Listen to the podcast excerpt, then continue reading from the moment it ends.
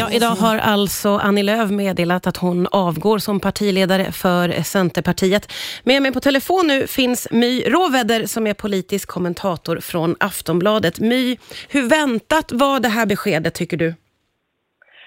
Det var väntat att hon skulle avgå under den här mandatperioden, men det överraskade i alla fall mig att det kom så här kort in på valet och att valresultatet, det var nästan inte ens helt klart även om man visste hur det skulle gå. Hon hänvisade ju till att det var, valresultatet var en besvikelse men att hon också vaknade upp med en lättnad över att inte ha blivit skadad. Hur mycket tror du att det här med hot och hat spelade in i hennes beslut? Jag tror att det har spelat in på så sätt att det har känts som väldigt långa år. De här åren hon har suttit. Hon har suttit över tio år som partiledare. Mm. Och det har ju också trappats upp under de senaste åren. Sedan Centerpartiet valde att ingå januariavtalet och eh, samarbeta med Socialdemokraterna så har ju det här eh, hotbilden och hatet kommit inte bara från då Sverigedemokraterna, ett håll där hon varit ganska utsatt redan innan, utan även från för detta allianskollegor från Moderater och kristdemokratiska eh, Eh, anhängare. Så att det har ju varit ganska tufft de här fyra åren mm. för Annie Lööf personligen. Och vad tror du händer nu för Centerpartiet? Ja, men nu så ska de ju utvärdera valresultatet och så ska man då titta på vilka slags kandidater det finns.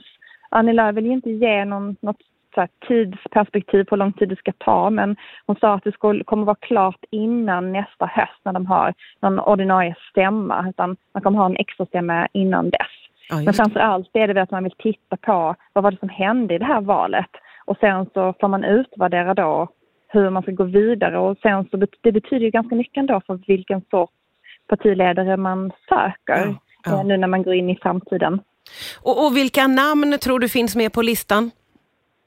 Ja, men det finns ju några namn som hela tiden nämns. Det är ju Anna-Karin Hatt som tidigare varit minister mm. eh, under alliansregeringen och som idag är vd för L R F. Eh, det är ju, eh, alltså den här landsbygdsprofilen, det är ju mer en känsla för Centerpartiet egentligen än, än att man har förankring på landsbygden som det ser ut nu. Mm. Eh, så det skulle stärka den profilen. Sen finns det Emil Källström som har varit ett framtidsnamn men som valde att hoppa av mm. delvis. Borde det nog på det här januariavtalet. Han var väldigt missnöjd med det. Men delvis också för att han fick barn och ville ha ett liv där han kunde vara i närheten av sin familj och sådär. Mm. Så att eh, vi får väl se. Sen finns det ju vissa sånt där lurar i vassen. Vilka kan det vara? eh, ja men eh, Martin Ådahl som är deras ekonomisk-politiska talesperson. Han är nog inte helt osugen på att ta steg framåt. Så vi får väl se vad den här processen visar på. Det dyker ju alltid också upp någon oväntad. Så ja, det ska bli spännande. Verkligen. Och va, åt vilket håll tror du att Centern kommer att vilja gå nu då? Eh, om du förstår vad jag menar. Ja, men det som jag tyckte mig se ändå hos Annie Lööf är att hon, hon stiger ut sidan då för att partiet ska kunna utvärdera och sen gå den vägen som partiet behöver. Mm. Men att hon ändå skickade med att hon, en önskan om att de skulle följa den vägen hon har valt.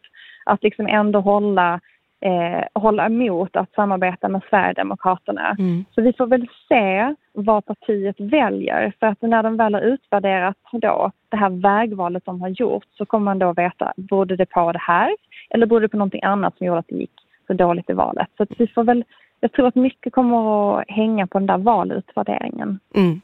My Råvädder, tusen tack för att du var med här på RiksfM idag.